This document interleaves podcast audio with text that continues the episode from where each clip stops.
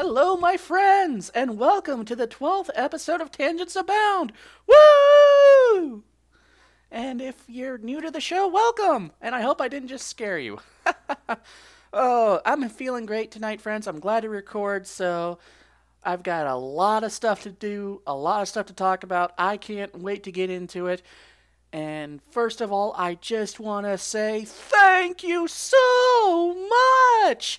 I have gotten a ton of feedback and comments on the um, past two episodes, specifically the 80 Saturday morning cartoons. My download numbers have gone through the roof. I hit 10!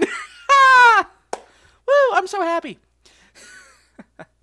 so, also, I have comments. I have an email from our good buddy Gene. So, we're going to get right into it because, boy, oh boy, am I excited about today.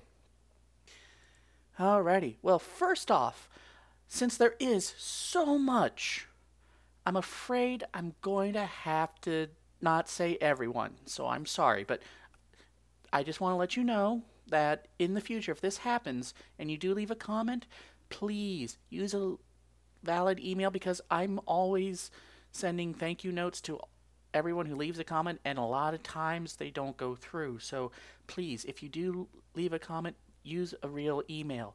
I promise I will never ever use it for anything else. I will never give it out. I just want to say thank you. So if I can't get it on the show, I don't want you to know that I don't care. And I do. I really do care. Alrighty. So, that out of the way, let's get into my comments. First off, my good friend Turtle Loves. Oh, I'm so happy, Turtle Loves, that you let me know that you're not mad at me, that you're thinking I'm doing a great job, and I really appreciate it, my friend. I'm so happy for that. Um, Steve Lexington, new commenter. I appreciate it. He says, do, and this is about the uh, Superman uh, episode, the final Superman episode dude, I don't even have to like read these now. It's like great that you narrate them for me. And I don't know why I went all Scottish there, Steve. oh boy, am I jazzed for this one. Um, in all honesty, dude. in all honesty, Steve, I didn't mean to go surfer, dude. So take two. Dude, I don't even have to read these now. It's like great that you narrate them for me with good insightfulness. Well, I appreciate it, Steve. And you know, if you got a chuckle out of that first one, I appreciate. it. I'm glad you could in, have some fun. I had a comment from a Chris Kringle who is named Zoltan apparently, and he says, "You forgot to give me a shout out. I listen to the show too." Well, in my defense, Zoltan, you just said your name. I'm not going to just say a name. I need an actual comment or sentence to read. Otherwise, I just think it's spam. So, I apologize, but I appreciate you listening, my friend. I really do. And A Girl, it's nice to see you're back. And she left me a comment for the Lois and Clark issue that she enjoyed it quite a bit. And thank you, A Girl 31. Now, let's get into my f- first comments with the 80s uh, episode with the first 80s Saturday morning. Car- let's get into the feedback for the first Saturday morning cartoon episode where I covered Transformers, the movie. And A Girl said, Another goody. Oh, thank you. I always did Saturday morning cartoons at my grandma's, who I lived with, with breakfast in my PJs. Nice job, Aaron. Well, thank you, A Girl 31. That I'm I'm glad you had some good memories and I was able to maybe jog them a little bit. So, thank you. Batman Death Grapple said, I love Saturday morning cartoons. I had a VHS back then so I could rewatch them later. Yep, and I did the exact same thing, Batman Death Grapple. Ernie McCracken, first time commenter, said, Just felt like saying hello after listening. Well, thank you, Ernie. I appreciate it, and I hope you enjoyed it, and I hope uh, you kept on listening. I really appreciate it. And Chrono Hominus, I'm not sure what that means, but he says he loves Saturday morning cartoons, so I'm happy. Alrighty. Also, we had another nice little comment from Steve Lexington about our favorite executive producer, Harley, where he said, Was that your kitty making noise again? Well, what a bad kitty Harley is. It's cool that you made her a character, though. I have three kitties myself. One is a calico. I call her Blondie. One is black, named Beyonce. I had a bl- solid black kitty too, and I named her Silky. And then she passed away. Sorry, friends, I didn't bring down the show, but I had good times with my little Silky when I was growing up. And a Siamese Lucy Lou. They act all right, though. Well, my grandma also had Siamese all the time when I was growing up, and sadly, the oldest, uh, well, I shouldn't say the oldest, the most recent, just passed away about three or four months ago, and I still miss my little baby girl. So, even though she wasn't my kitty, I, for a time, lived with my grandma, and she always slept at the end of my bed, so I miss you, little baby girl. okay. Again, friends, I'm not trying to bring down the show, but they're good memories. And, you know, so, tangent abound. In a comment section, there's a tangent. Pets don't last forever, but it's good we have so many good memories with them. Okay, and Tony po- I'm just going to say Tony said, what a great time to listen this morning. Well, thank you, Tony. I appreciate that. And Turtle Gloves, yay! Go, Aaron. Well, thank you, Turtle Gloves. I'm so happy you enjoyed the um, episode.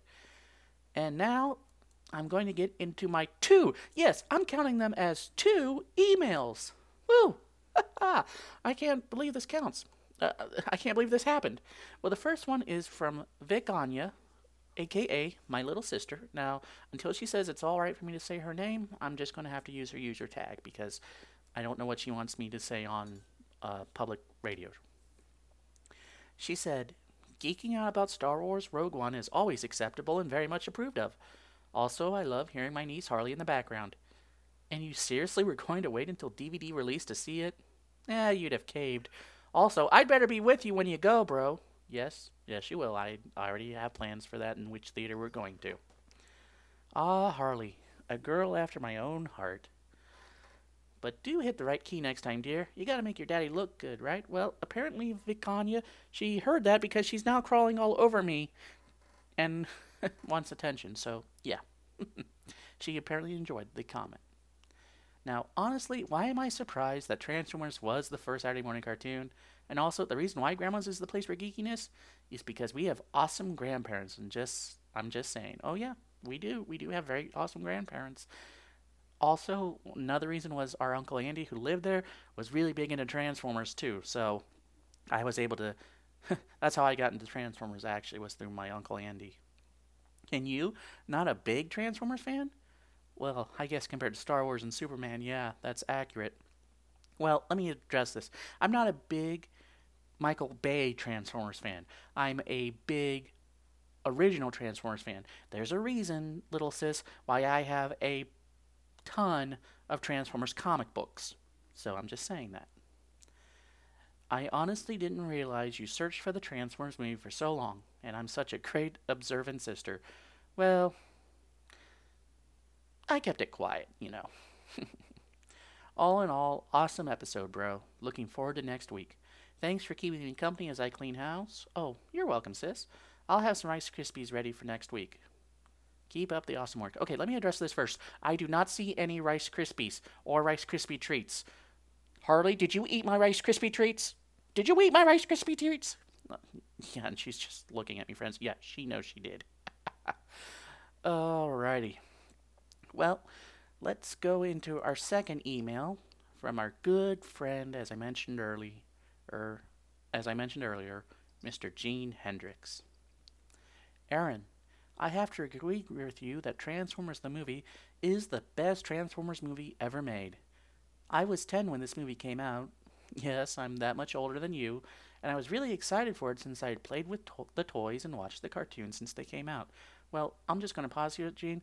Actually, I'm kind of jealous of you because you had the opportunity to see Return of the Jedi in the movie theaters and I didn't. So, even though you are a little older than me, I'm kind of envious, my friend. my mother, however, found out that the one key scene in. Let me start over. My mother, however, found out the one key scene and wouldn't let me go, lest I be upset. Yeah, I heard a lot of parents didn't take their kids to the movie because of that scene. When I finally saw it on VHS at home, and for those of you who don't know or are too young to know, VHS were pre DVDs. Not too long afterwards, I remember feeling a lump in my throat at the death of Optimus Prime, but not bawling or anything. Oh well. Oh, that's that's okay, Gene. I'm just a big old softy, so it doesn't take much for me. now, time for a tangent. Wow, good job, Gene. You got a tangent in an email. Thank you for calling it Walt Disney World, which is the proper name. Being as big a Disney guy as I am, but especially Walt, about right, Walt Disney World, it bugs me when people cut off the Walt part. Yes, it bugs me too, Gene. There's a reason why all the abbreviations are WDW. It's Walt Disney World and it's Disneyland. Let's get it right, friends. Back to the movie. This was one of the first times that I remember celebrity voices being in a cartoon. I didn't know who Robert Stack or Judd Nelson were, but I knew Leonard Nimoy's name and Orson Welles was the guy from the end of the Muppet movie. Wait, wait, wait. The guy at the end of the Muppet movie was Orson Welles? I've watched that movie for 25 years and I never knew that. Wow. Thanks, Gene. It obviously wasn't the first time this was done. See Phil Harris and Louis Prima, and I apologize if I mispronounced that, in The Jungle Book. But it was the first time it occurred to me that this was happening. Oh, and also for Phil Harris, see him in The Aristocats as Thomas O'Malley, and as my personal favorite, and one of the best characters in one of the best movies Disney ever made, Little John in Robin Hood. And let's not forget the music. Oh, the music. This is one of the few albums I sought out when I was able to buy stuff on my own. The Touch, Dare, Instruments of Destruction, the new version of the theme, all wonderful. I can still recite many of the lyrics. I've listened to them so much. Heck, thanks to it being free streaming with Amazon Prime, I listen to many of these when I go running. Great tempo to keep the pace up. Wait, wait, wait. That that's available on Amazon Prime? Ooh, I know what I'm adding to my playlist. Thanks, Gene. Another tangent. Wow, two. Gene, are, are you aiming to be my semi regular co host here, my friend? if so, you are welcome. Another tangent. Have you heard of the Cybertronic spree? If not, I can't really explain it. I suggest checking out this video. And he linked it, and I will be putting it in the show notes like I did with the last YouTube video Gene sent me. And what it is, is a fan, fan group singing the touch. Now the cool thing is they're all dressed up as Transformers, and the costumes are incredibly complex and extreme, and but they are functional, so they are actually playing the instruments.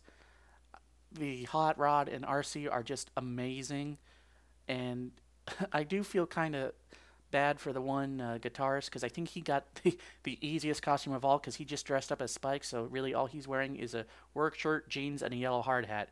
Come on, man! Everyone else put some effort into that, but you still rock out. So good on you, my friend.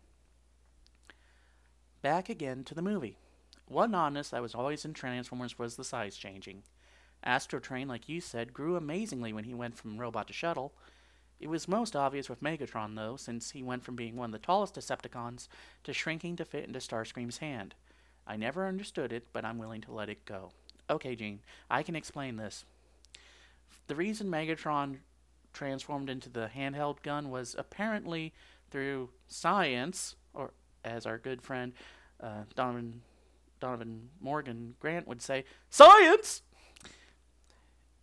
It was to a lot of the mass went into other dimensions, okay, but the whole reason Megatron transformed into a gun was apparently his power source then shifted into an even stronger form. So that's why he was the gun. So it was a more powerful. He was a more had he had a more powerful blast. And let's also not forget our good buddy Soundwave. Yeah, he went. He as a tape cassette, he went through a number of changes. Sometimes he was small enough that he was the size of an actual Sony Walkman, and other times he was the size of, say, a table as a cassette player. So there was no consistency with Soundwave. I just chalk it up to comic books and cartoons. It solves everything. I've seen, also, Gene says, I've seen that the games exist, but I haven't come close to playing them. I have limited video game time, even more limited than podcasting time so I don't think I'll be p- picking those up anytime soon. They did look good when X Play reviewed them, though. Ah, yes, X Play, back when G4 actually reviewed video games. I forget the host name, but the girl with the dark hair, yeah, she was very attractive. And again, I was watching the show when I was a teenager, so I noticed girls. also, friends, I looked on Steam, and right now they only have Fall of Cybertron, the second game, and they're charging 50 bucks for it. No, no, I'm sorry, Steam. A game that's about five or six years old should not be full price at this juncture. So, friends, if you ever want to play it, I recommend going to your local video game store and finding it in a pre-owned bin or a bargain bin because each of these games is worth playing and you shouldn't pay more than 20 bucks for them at this point in time. But it's because as fun as they are, they are short. They're like 8 or 9 hours each. So you know, 20 bucks is reasonable for, for some good Transformers action. Looking, f- and finally, Gene says, looking forward to the rest of the series, Gene. P.S. Till All Are One is a really good song. Thanks for including it. Oh, you're welcome, Gene. I hope everyone else enjoyed it too. And P.P.S. I hope this makes up for my not writing in during the arrival coverage. Well, Gene, it did, but I'm glad that you're back. I'm glad that you're listening. And thank you, my friend, for the very wonderful email. I appreciate it. Well, my friends, that's it for the comments section. And wow, again, thank you so much. It really means a lot that people are sending their little thoughts and notes to me. I really appreciate it.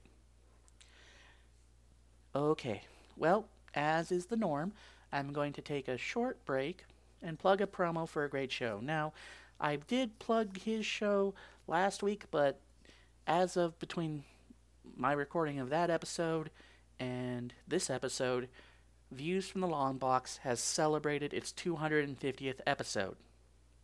And since that is such a monumental achievement in the world of podcasting, I'm going to plug a promo for Views from the Longbox, and you should check it out because not only is Views in general an amazing show, but this episode in particular has two British people in it. So you know that it's automatically the greatest podcast ever because they're covering Fantastic Four from the 90s and a run that was criminally underrated. I listened to it, I loved it please check it out. And if you happen to like it, you know, drop my Mr. Bailey a note and say where you found it from. So maybe one day my wish of podcasting with him will come true. So thank you, everyone, and I'll be right back.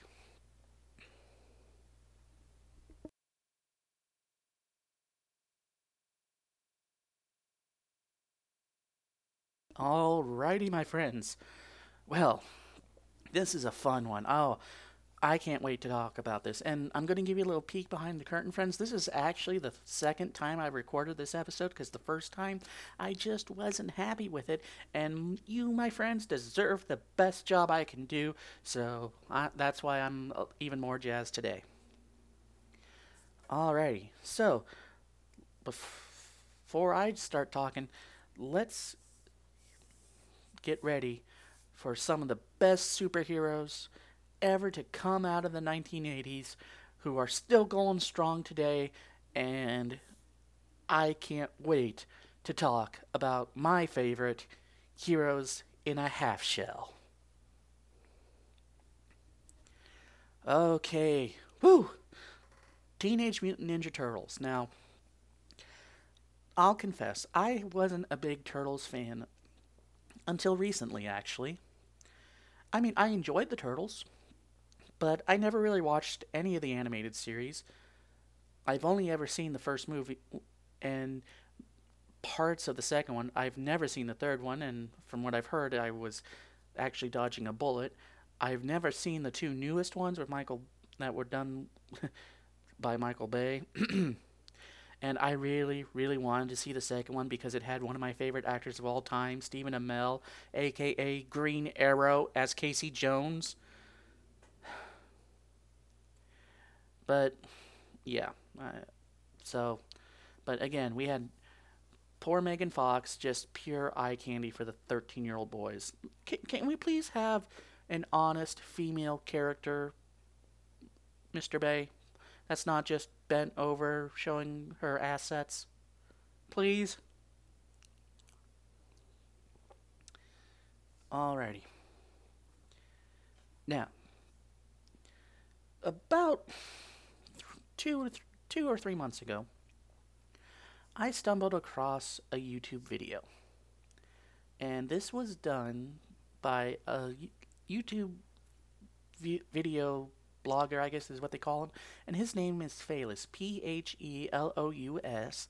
And I like to listen to him because he was talking about knockoff toys, and one of his favorites is Ninja Turtles, and he loves Ninja Turtles, I'm, and he loves the real Ghostbusters. He loves 80s cartoons, so I'm like, okay.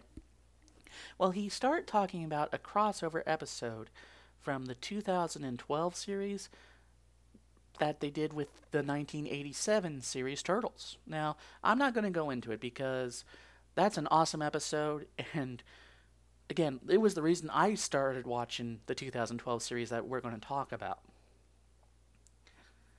So, I was intrigued enough to check out the first season, and man, am I glad I did. Now, as I said, we are going to talk about the 2012 series, not the 1987 series, simply because I haven't seen any of the 1987 series, so I know I'm not qualified to talk about it.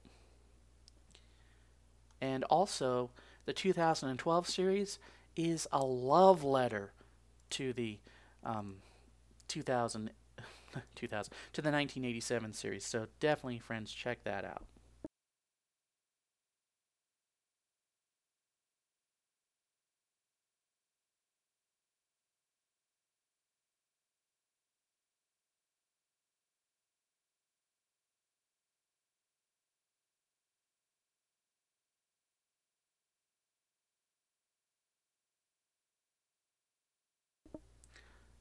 Okay. So, in this episode, since there's, well, there's at least there's four seasons currently available right now. The four seasons still airing, but a fifth season's been announced. So I'm not going to cover the episodes in depth. I'm not even. All I'm going to do is talk about the characters, some of my favorites, why I love them so much, and also some of my favorite things in the show and why I love the show so much. So it's not going to be a synopsis of anything, it's just going to be what I love. Now, that said, there will be major spoilers. So just like the Voltron episode, spoilers, spoilers, spoilers, and more spoilers are about to abound. Spoilers, spoilers, spoilers, and more spoilers are about to abound. So if you stop listening right now, I won't take offense at it. I will understand completely. So, as of right now, you have been warned, and there's no going back. Okay, well, the 2012 series had some pretty interesting background. Now, I got a lot of my information both from the Wikipedia page as well as a couple a Ninja Turtle fan Wikipedia wikias. I'm not sure what the difference is I think the wikis are more geared for that specific subject than your standard Wikipedia page. So, all credit to Wikipedia and Turtlepedia for the information. I do appreciate it. Okay, so back in October 21st, 2009, and to give you a little background on me, friends, I was out of a job and looking for work. A press release was made indicating that Viacom had bought the complete rights of the Ninja Turtles franchise from Peter Laird for $60 million. Wow, Mr. Laird, you took those turtles and went to the bank with them, didn't you? And that also they would be developing a CGI animated TV series for Nickelodeon for broadcast in 2012. So about a three year turnaround, which is pretty good for an animated series. Now, when the series premiered, it proved to be popular with both audiences and critics, garnering almost 4 million viewers on its premiere night, and it hit a ratings high for Nickelodeon with Boys 2 to 11, making it the network's top rated premiere for an animated series since 2009. Now, tangent abound here, friends. How do they know Boys 2 to 11 were watching this? I never understood how people come up with these rating systems. I mean, I think that's a little suspect number to begin with. I mean, boys two to five, they're just watching whenever their parents turn the TV on. Two, they're going, ooh, look, cookie. So I kind of am suspect on ratings to begin with, and in all honesty, with DVRing and digital streaming and everything that's going on nowadays, I think viewing ratings are almost obsolete nowadays. I think we need to start looking at download numbers and recording numbers rather than viewing numbers. But that's just me. And again, I have no idea how TV shows come up with these figures anyway, so I probably may don't even have a leg to stand on.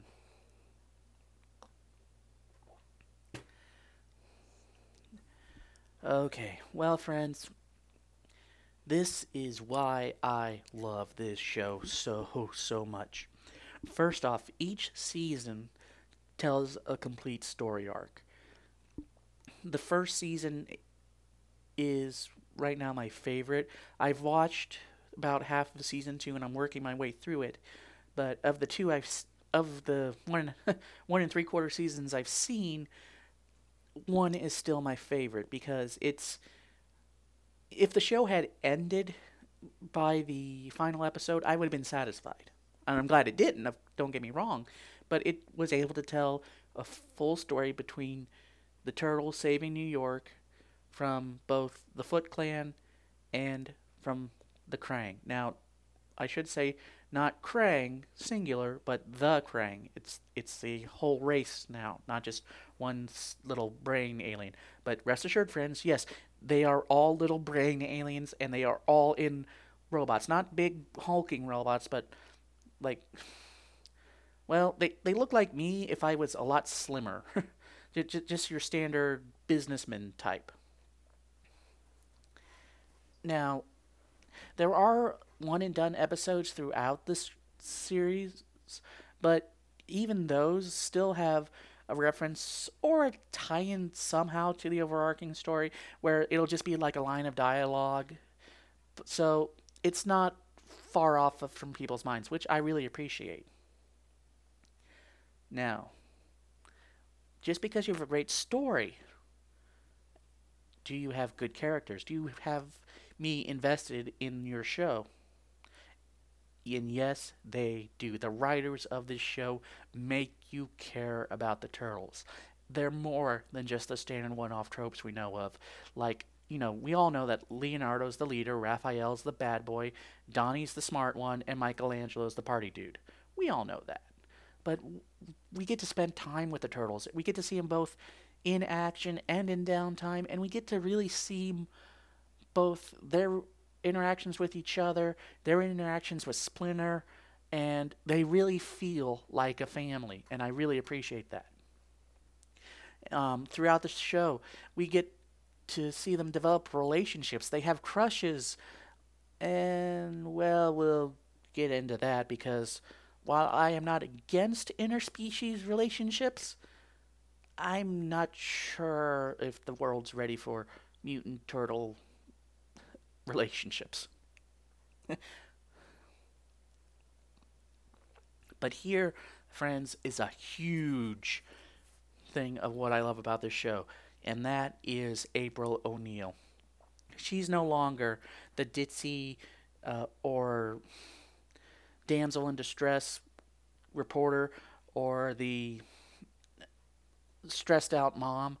She's I'd say about six, 15, 16, same age as the turtles, but she can stand on her own two feet. She's just as smart as Donatello, and and she's throughout the show she grows as a character because she keeps she's the tar- prime target of the Krang. And I'll get into that in, in, in a minute when I go further in detail onto her. But needless to say, she can stand on her own two feet, and I'm really happy for it. And also, in the show, we have a great mix. There's comedy, there's drama, there's laughter, there's serious moments, and there's loving moments, there's family moments, and there's even outright terror moments at times. In fact, one episode that I will talk about, it's a straight on alien episode. And by alien, I mean Ridley Scott alien episode. And it actually freaked me out watching it. And I'm 30 years old, but again, the xenomorphs always scared me. So this this plugged into that fear, but it was great and it was great fun. And also throughout the show, there are tons and tons of Easter eggs and references. So, Gene, my friend, pay attention. My buddy Scott, who I just guested on Weekly Heroics, and he said he was listening. You need to pay attention, my friends, because two of your favorite shows are referenced in the show, and I will talk about that in a in closer to the end of the episode. So that way, I make sure you listen. okay, so let's get into the characters. The first off is, of course, our brave leader, Leonardo.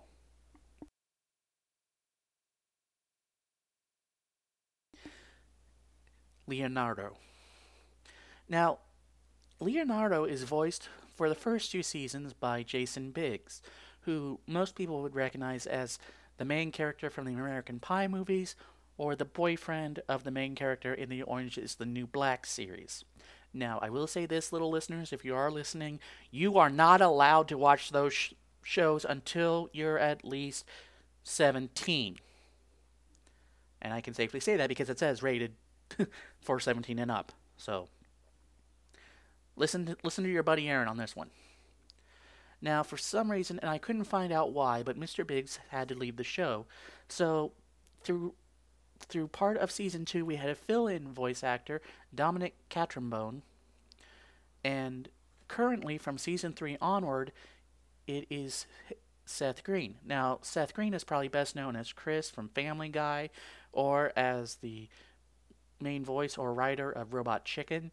My personal favorite is Joker from the Mass Effect series. I love him in that video game series, and I'm kind of sad that I don't think he's going to be in the next game coming out later this later next year. That's the one criticism I have about the game. We need more Joker. But I am happy Joker ended up with the smoking hot cyborg. If anyone was going to end up with number six from Battlestar Galactica, I'm glad it was him. yes, I was always Paragon and went synthesis, so I went for the happiest ending I could out of three bad choices. okay, so back to Leonardo. He's now, as I mentioned before, he's serious and he takes his leadership role seriously. He work but what's also interesting is that he worries about his lack of experience as a leader.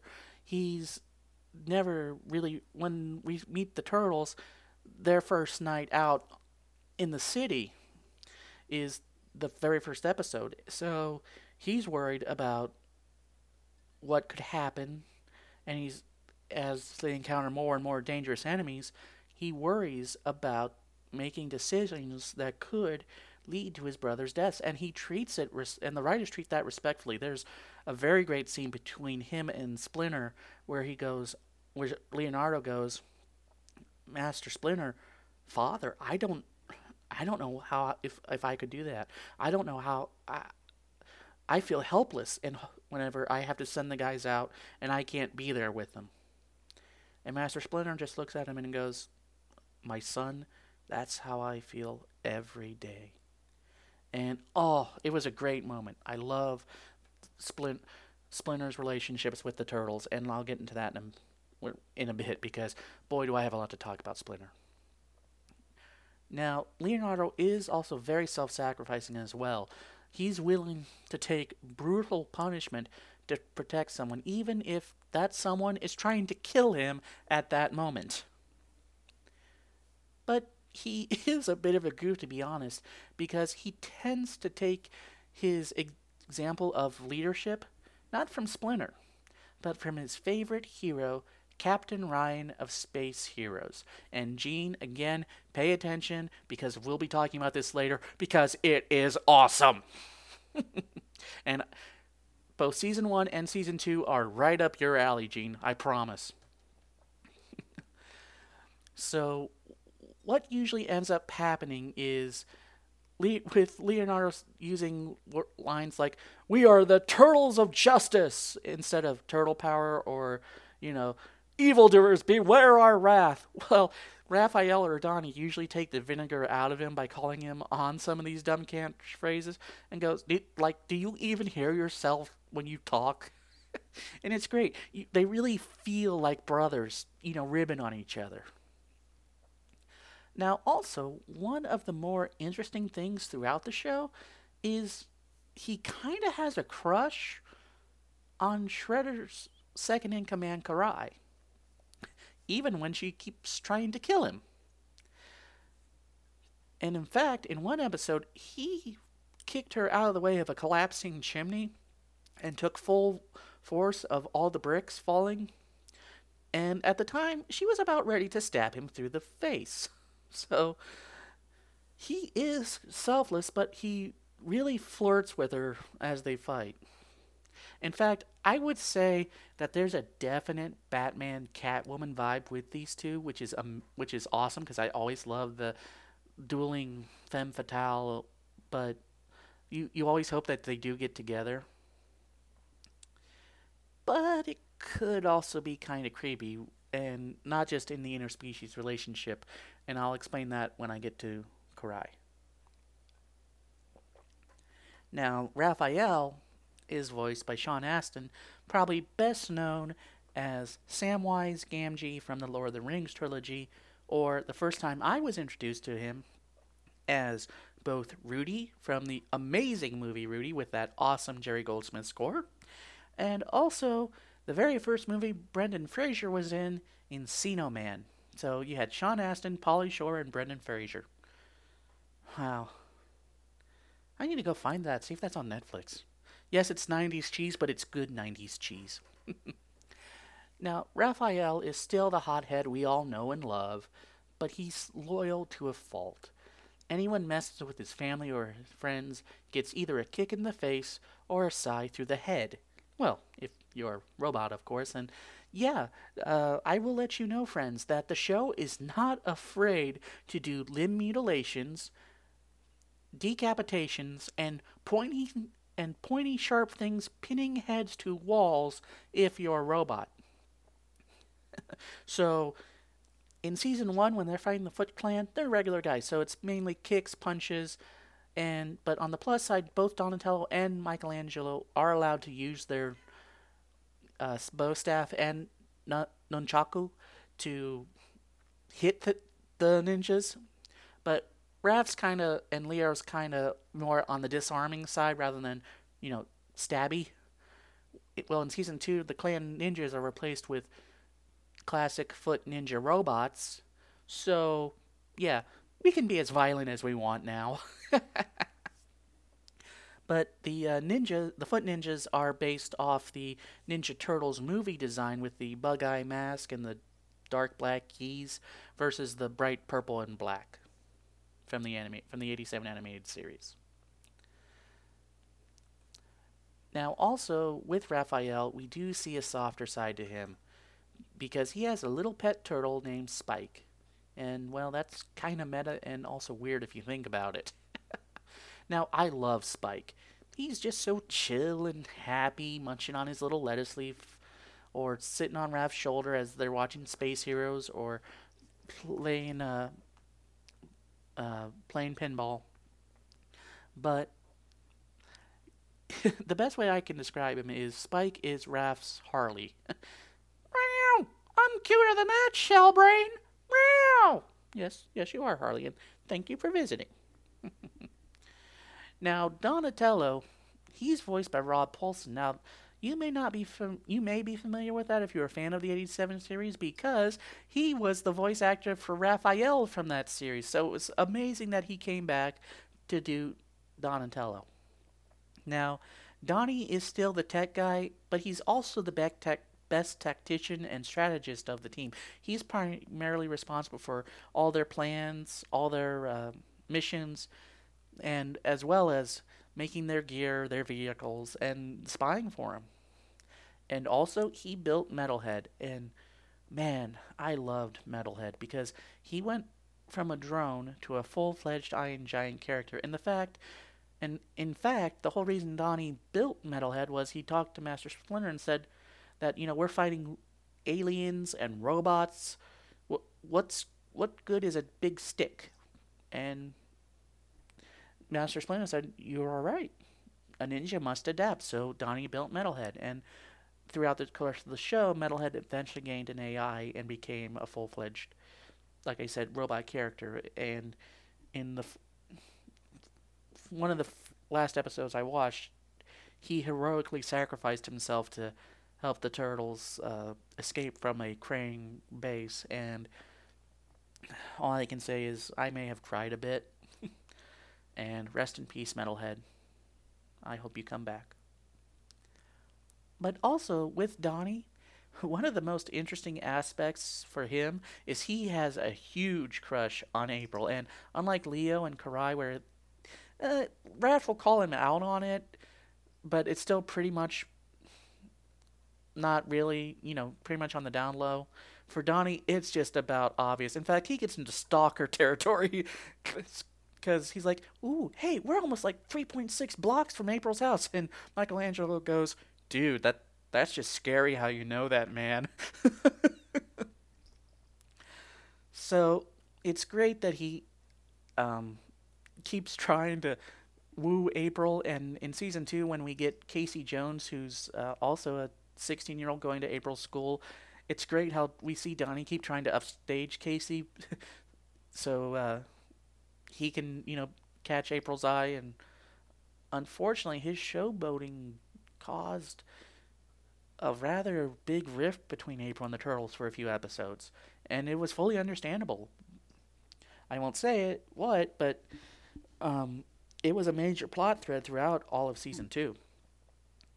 And also, Donnie has his classic bo staff, but one of the nice changes for the sh- this show is that in addition to the standard bo staff, he has a thumb switch that can extend a blade from one end so it becomes a full-fledged spear. So when needed to, he can let the robot stabbing commence.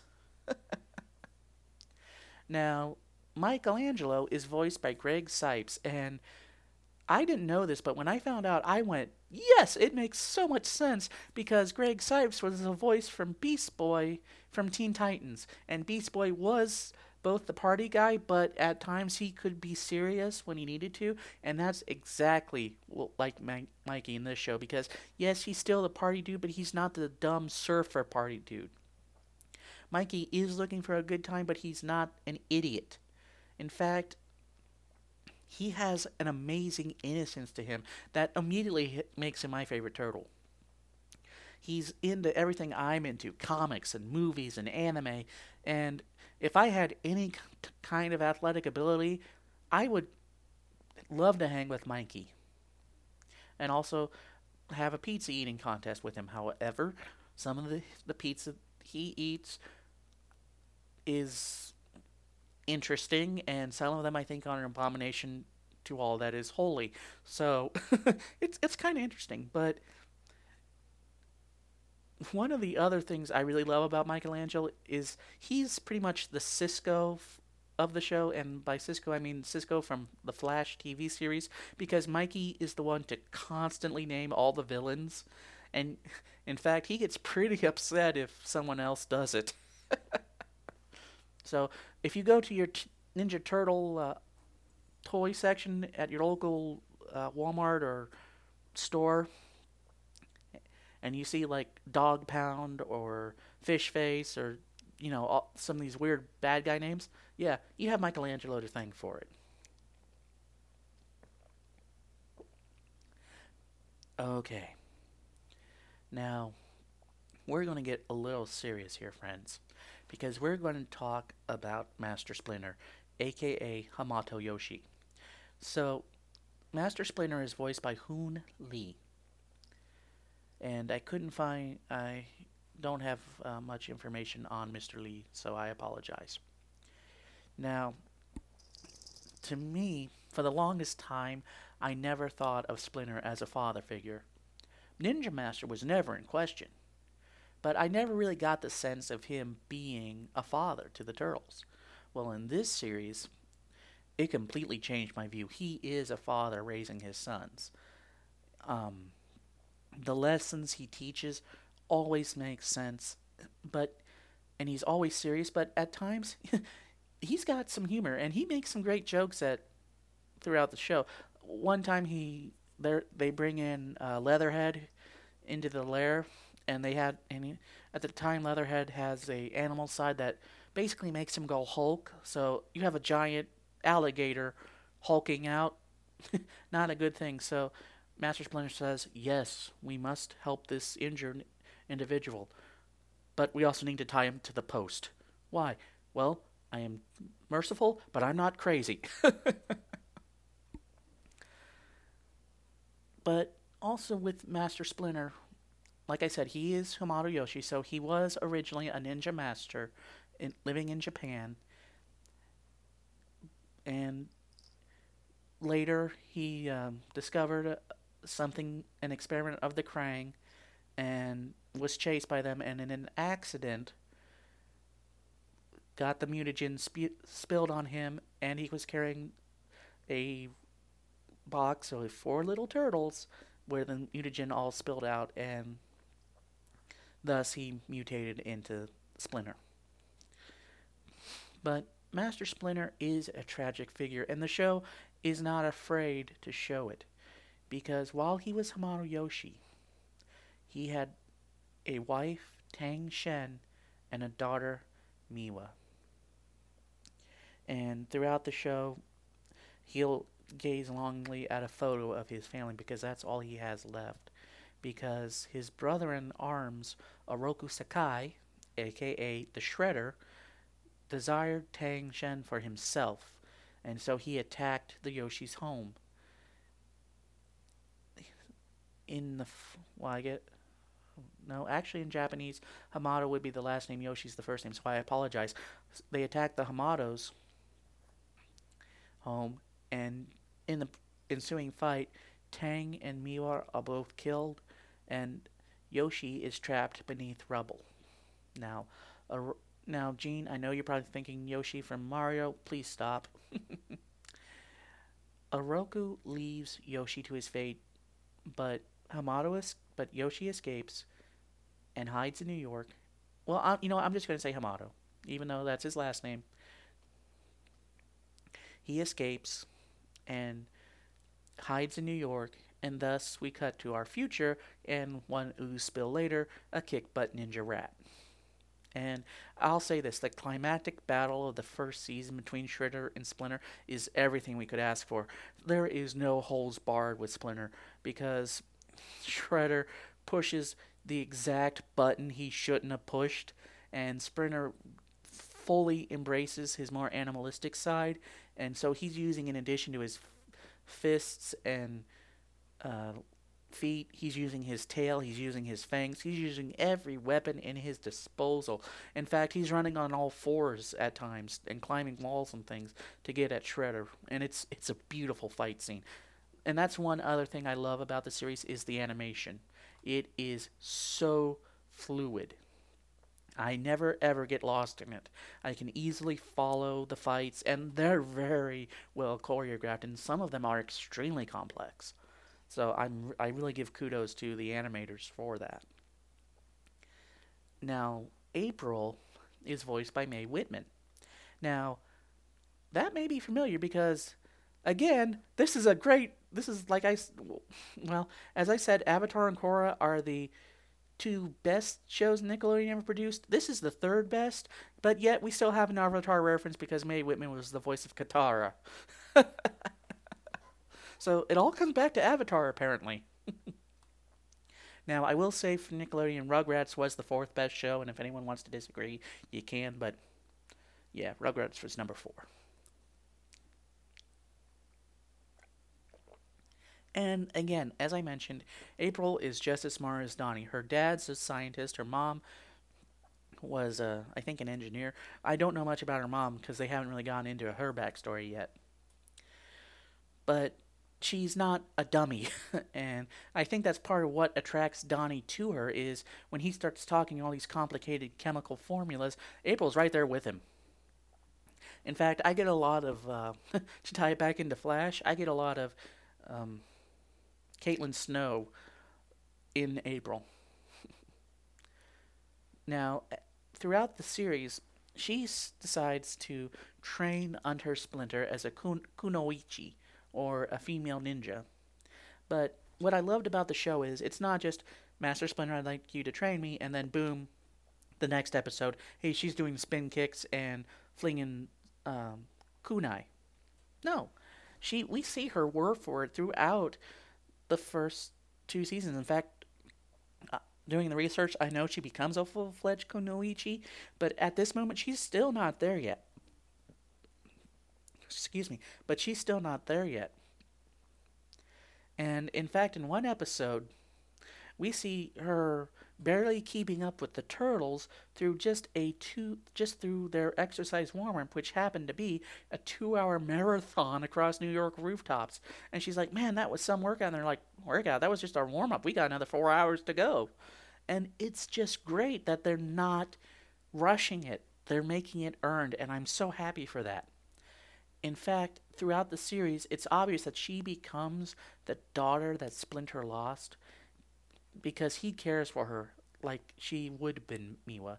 In fact, she is given a Tassan, and I apologize if I mispronounce these names. But a Tassan was a blade fan, so you know it's it's the blade, it's the fan you open up, and it's got all the spikes or the ra- razor blade on the end. Well, this Tassan was going to was a family heirloom that Splinter was going to give to Miwa, but uh, he gives it to April because and because she earned it, and it was a very touching moment between both master and student and father and daughter. Because at that moment in the series, April's dad's been kidnapped, and she's pretty well staying with the turtles, because again, she's the main target for the Krang. I won't say why; you just have to find out. and also throughout the show, every once in a while she is the target of the Foot Clan, as specifically Karai. So at the uh, one of the fights at the end of season one, she is barely able to escape, let alone fight her. In fact, if it wasn't for some really lucky intervention, yeah, she would have been um, either captured or executed by Karai. But uh, by the end of season two, well, I shouldn't say the end of season two, where I am now, about halfway through, she's able to stand up to Karai and give her a pretty good showing. So I'm very impressed with that. Now, I've talked all my favorite heroes. Let's get into some of the villains of the show. Okay. Well, first off, let's get into everyone's number one favorite, Shredder, aka Oroku Sakai. Voiced by Kevin Michael Richardson, or you may know him as the Dreadlocks Joker from the Batman cartoon series that ran on Kids WB for a while. So yeah, he he has a he was actually able to make that character scary. So when he got into Shredder, whew, yeah, let, let's let's talk about Shredder because Shredder is this a man scarred by his desire for a woman he couldn't have and driven solely by vengeance against the man he thought of as a brother. Shredder is downright terrifying in this show, friends. In fact, when the turtles first meet up with him, he easily takes them out. In fact, it took Splinter to get them just out of there. There wasn't a big fight. It was just we have to survive. And then Splinter went full on hardcore training with the turtles. With Shredder, his sole goal upon learning that his nemesis Hamato Yoshi survived their final battle in Japan is to kill him once and for all. His desire for this blinds him to even more important events, like, you know, various alien species wanting to wipe out all life on Earth from time to time. In fact, even making deals with said species wanting to wipe out Earth just so he can have a chance to kill to kill Hamato Yoshi. In fact, he never calls him Splinter. He always calls him Hamato Yoshi, which I, I, I do have some respect for Shredder for that. In fact, with Shredder, not even his daughter Karai, like I said, second in command, well, it's his daughter can break through Shredder's madness and obsession. This Shredder is no goof. He is death walking. Yeah, this is a good shredder. In fact, if it if they weren't required to keep the henchmen for you know toys and story purposes, which I mainly think for toy purposes, he wouldn't be afraid to pull Darth Vader from time to time on these henchmen. If, in fact, if there's one episode, one-off episode henchmen, and they fail, we never see them again. Okay. So, I am so happy this Shredder is a, the villain he should be. He's not, oh, I I somehow got rust on these metal parts and now I can't move. Or Krang, what silly weak adventure are we plan are we going to do to stop the turtles? I'm going to build a pizza joint on the off chance of sending a poison pizza to the turtles, despite the fact that it'll probably take months for this to happen. No, this is a shredder who is one part criminal underworld kingpin and one part death.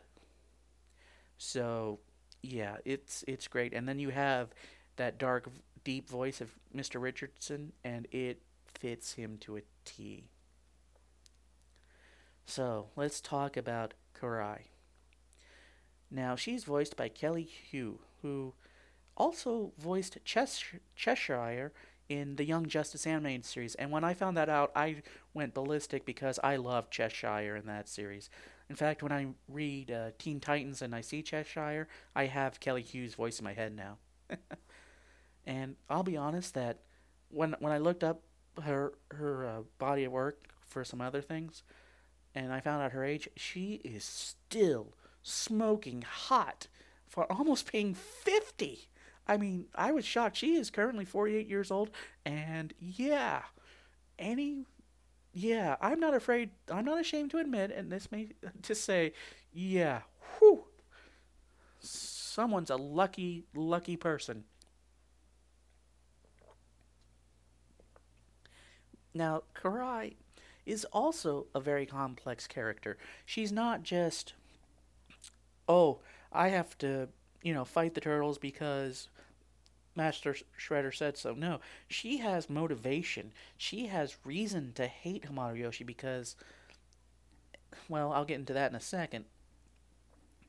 But also, she is a bit more open minded. She's not focused solely on the turtle's destruction, but more on what's best for the Foot Clan as a whole. So when she finds out, like, the Krang want to wipe out all of humanity, yeah, she's not afraid to go rogue and help the turtles fight that.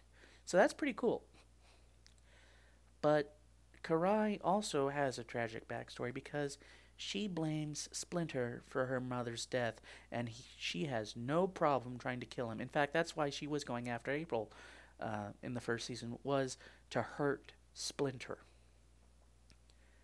Now, the only problem with this is her mother was Tang Shen, and Guess who her true father is? Yep, that's right. So, if you've seen the movie Mask of Zorro, you know what happened. It pretty much boils down to bad guy gets rid of the good guy who got the girl and raises the good guy's daughter as his own. And so it's also now also she uses the flirting with Leo as a distraction, but I think she does have a th- little bit of a thing for our blue bandana hero. Because there, there's some longing looks. It's it they're they're there. or maybe I'm just re- looking a little too much, but I think they're there. Like I said, I'm definitely getting a Batman Catwoman vibe off the two of them. Now, interspecies relationship complications aside, since she is the daughter of Splinter, she is kind of his sister. So, if the writers go down this route, well, good luck, because this could give any uh, practicing psychiatrist student a great thesis for their doctorate. okay. So that's those are my favorite characters, and there's a few more in the show, but I don't want to spoil all of it. You gotta check it out. and the, there's it's not a perfect show. Mm, I'll have to say this: the animation in the show can be a little bare bones. For example, most of New York is night in the night setting, which makes sense because they're you know ninjas and they're turtles, and it's a little hard walking out in broad daylight. No, we don't have trench coats and fedoras. They stick to the shadows. in fact, Leo will uh, sometimes call out the turtles as they're traveling on rooftops and yakking and you know carrying on and Mikey's woohooing. He'll go, guys, what's a ninja supposed to be? and they're like, "What? Stealth, quiet." and it's it's great. But that said, for as far as I know, New York is the city that never sleeps. So we see very little traffic or people in uh, the city scenes. The it's the most deserted New York I've ever seen. Now, that's a minor nitpick but it's a big one because their main vehicle is literally a retrofitted subway car. And I'm sorry, there's no way that should be something that wide should be able to drive down a normal street and not hit somebody. but like but one thing I love again as I mentioned was the fight choreography. It's fluid, it's fast-paced. It's just a breathtaking show to watch, and I can't get enough of it. Now, that's not the only other thing about the show that I love. In fact, one thing about the show is the geek references and Easter eggs they throw in the show. Oh, there's a lot here. So, Gene, Scott, I'm so glad you were able to stick around because, my friends, I'm very happy you did because I'm about to make you very happy geeks. First off, you remember the Space Hero show I mentioned? Well, what that is is th- every episode has a lesson in it. So they, they they're not flat out morals, but they do have lessons. And one of the ways they'll tell them is the turtles will find either old videotapes or watch a TV series. Well, in the first season, we have Space Heroes. Now, what Space Heroes is, is an homage to Star Trek, the animated series. Captain Ryan is Captain Kirk, and they are not afraid to do jokes off of Star Trek. Eh, but the animation is 2D, and it looks identical to the filmation and animation of the animated series. It's, it's like you you I, I can't really explain. You just have to watch it. But there's also a great bit where they'll make fun of red shirts. They'll make fun of Captain Kirk, you know, being with all, dating all the alien women. They make fun of, uh, you know, Spock. It, it's just it's great. But it's they all tie into a lesson. But also in every episode, there's a character I call Lieutenant Slappy. Now, that's not his name, but he always goes hysterical, and the captain slaps him. Get a hold of yourself. And for sometimes there'll be no reason, but he just does it, and I love it. Now, I do not condone physical violence, but this is comedy. There's a difference. Now, the second season Unfortunately, we didn't have Space Heroes anymore, and that was a little sad.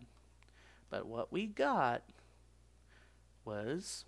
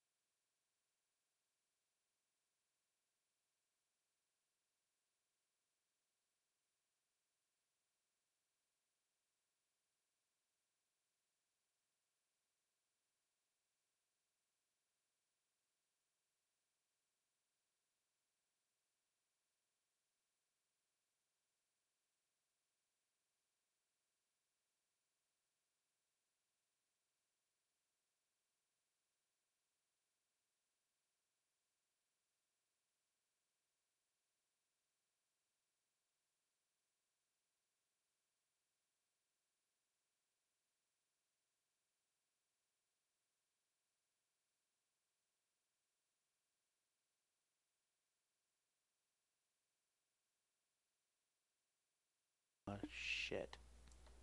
Super Robot Monkey Team Hyperforce. Oh.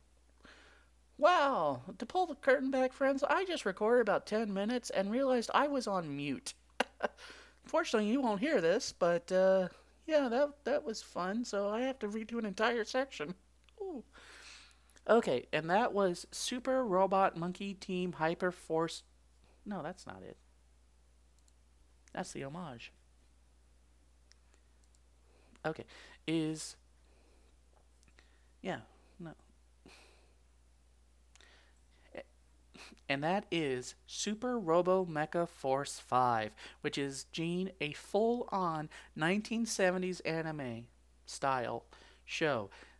And it's complete with the weird jump cuts, the missing frame animation, the really, really bad dubbing and lip syncing. It is just fun. You have the giant robots, you have the uh, Power Rangers in that show. It's just fun, and I love it. And, and all the characters are dressed in this either the Power Ranger colors or the Voltron Force colors. Take your pick. And I love it so much. Now, Scott, thanks for listening. Because I haven't forgotten you, my friend. Now, this is in season three, so I haven't gotten to it yet. But I'm looking forward to it because what it is is the series that they talk about for that season is Krognard the Barbarian, and it is a full-on Thundarr the Barbarian homage. So I'm really looking forward to seeing that. I the just the stills I've seen, it looks like it came. St- and just from the stills I've seen, it looks like it came straight from a Hanna Barbera cartoon. It looks really, really good. But that's not the only Easter eggs. We have Star Wars Easter eggs. We have Super Mario Brothers Easter eggs. We have a full-on Dune Easter egg with sandworms. Um, we have a Game Boy that Mike that Donnie has retrofitted into a scanner. When he turns it on, it makes that classic Game Boy sound, and it's just fun. Um, three of the main bad guys we have that two of them who work for Shredder, Chris Bradford and Xever. Well, Chris Bradford is full on 1980s Chuck Norris, complete with beard. In fact, he may be a little bit more impressive than Chuck Norris. Heresy! But let me explain because he has awesome bling. He has pretty much Dr. McCoy's necklace from Star Trek, the original motion picture. and Xever, who's also uh, Shredder's main henchman, because we haven't gotten to Bebop and Rocksteady yet.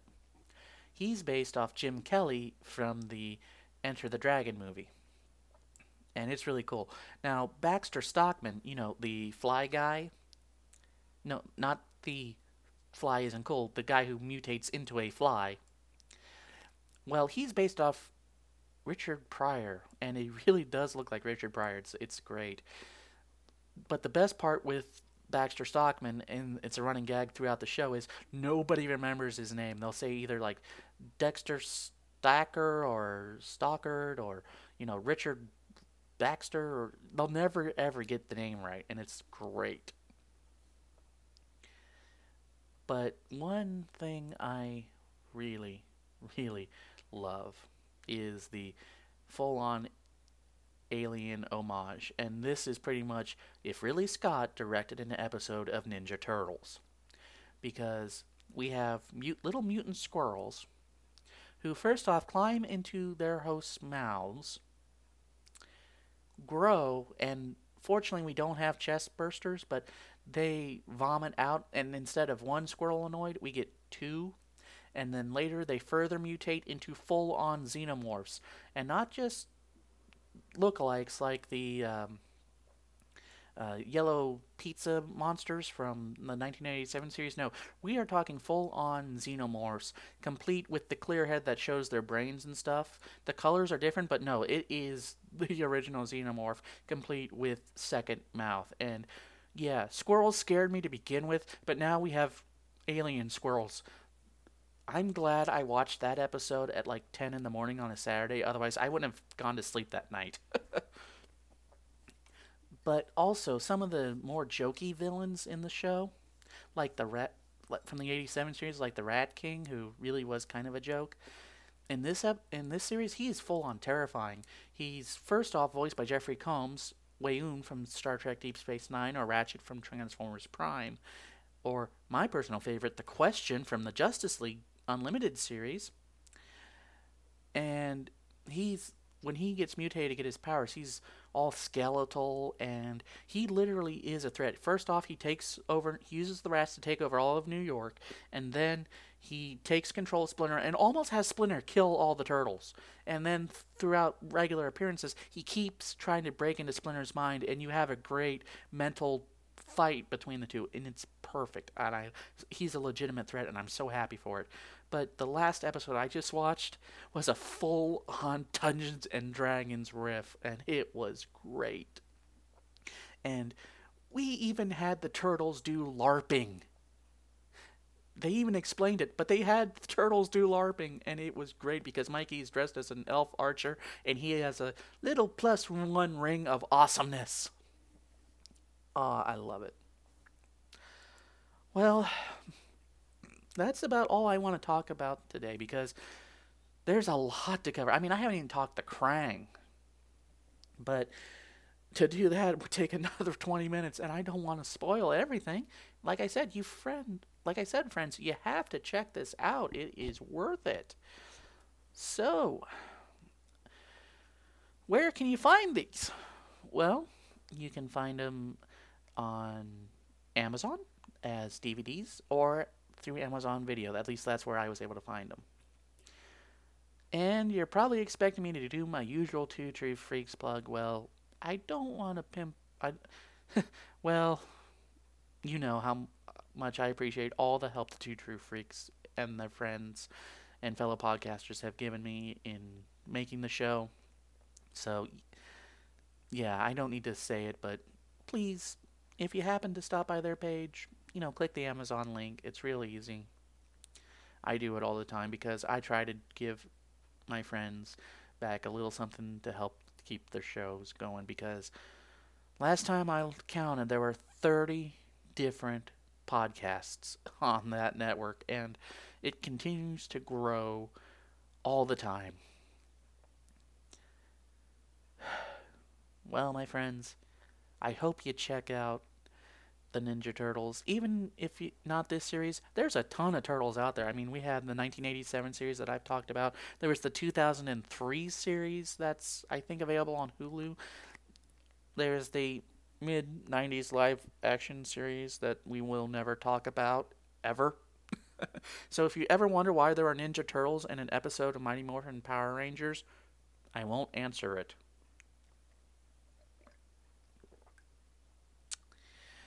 Okay. Well, my friends, thank you for joining me. And make sure to come back next week because I'm not going to say what we're going to talk about. I'm going to leave a little tease like I have been for the past few episodes. But there's something very, very super, super duper special coming, and I can't wait to share it with you. So, I look forward to seeing you all next week. I look forward to seeing you as always, Turtle Loves, A Girl 31, Batman Death Grapple, my new friend Eric. I appreciate everyone listening. Scott, Gene, Chris, Hair Metal Hero. I appreciate um, you guys listening. Scott and Chris, again, thank you for letting me come on Weekly Heroics and talk some Luke Cage. And my friends, if you want to talk Iron Fist, I have gone he- long into it. I found a great sale on Comixology for Iron Fist. I found a great series on Marvel Unlimited, so I'm getting pretty well versed in the character. So if you want me on Iron Fist, I'll be more than happy to bring the uh, my A game on that one. So my friends, again, also again, check out Tangent. Uh, tangent. check out my show. Thank you. No, check out Views from the Longbox. Again, Michael Bailey just celebrated his 250th episode, and it's not his 250th episode, and I'm not going to go into detail why. I'll let him explain it. But again, check it out because he cut, did what I I based my show off him. I ripped him off pretty much because he talks about anything and everything that he loves. Now, his number one favorite is mine, Superman. In fact, because of him, I fell in love with Superman. So, check him out. And there's a great episode if you're wanting some more 80s coverage where he did with um, Big Honking Steve. I think it was like episode 83 in the mid 80s. That's episode number, not, yeah, episode number in the mid 80s, where he talked the G.I. Joe com- Real American Hero comic series. And because of that episode, I now own 15 G.I. Joe trade paperbacks of The Real American Hero because it was that good a series. Okay, my friends. Well, thank you all for joining me. I wish you all a great day. And in case I don't see you, good afternoon, good evening, and good night. Tangents Abound is a free podcast. No money is made in the production or distribution of this podcast. All audio clips are owned by the respective copyright holders, and no copyright infringement is intended. The opinions expressed on the show are those solely of Aaron, so they probably shouldn't be taken too seriously. But then again, when has he ever been serious? Tangents Abound is a free podcast. No money is made in the production or distribution of this show. All opinions expressed on the show are those of the people on the show and probably shouldn't be taken too seriously, so you don't need to go crazy on Facebook about it. Also, all audio clips are used for education and review purposes, and no infringement is intended, and all audio clips are owned by their copy by their respective copyright holders, and no infringement is intended. Thank you. Test, test, test, testing, testing, two, two, dee, dee, dee, dee, do, do, dee, dee, dee, dee, dee. Y'all ready for this? Dun, dun, dun, dun, boom, boom, boom, dun, dun, dun, dun, dun, dun, dun. What was in that meatball that my mom made? oh, I'm jazzed. Okay.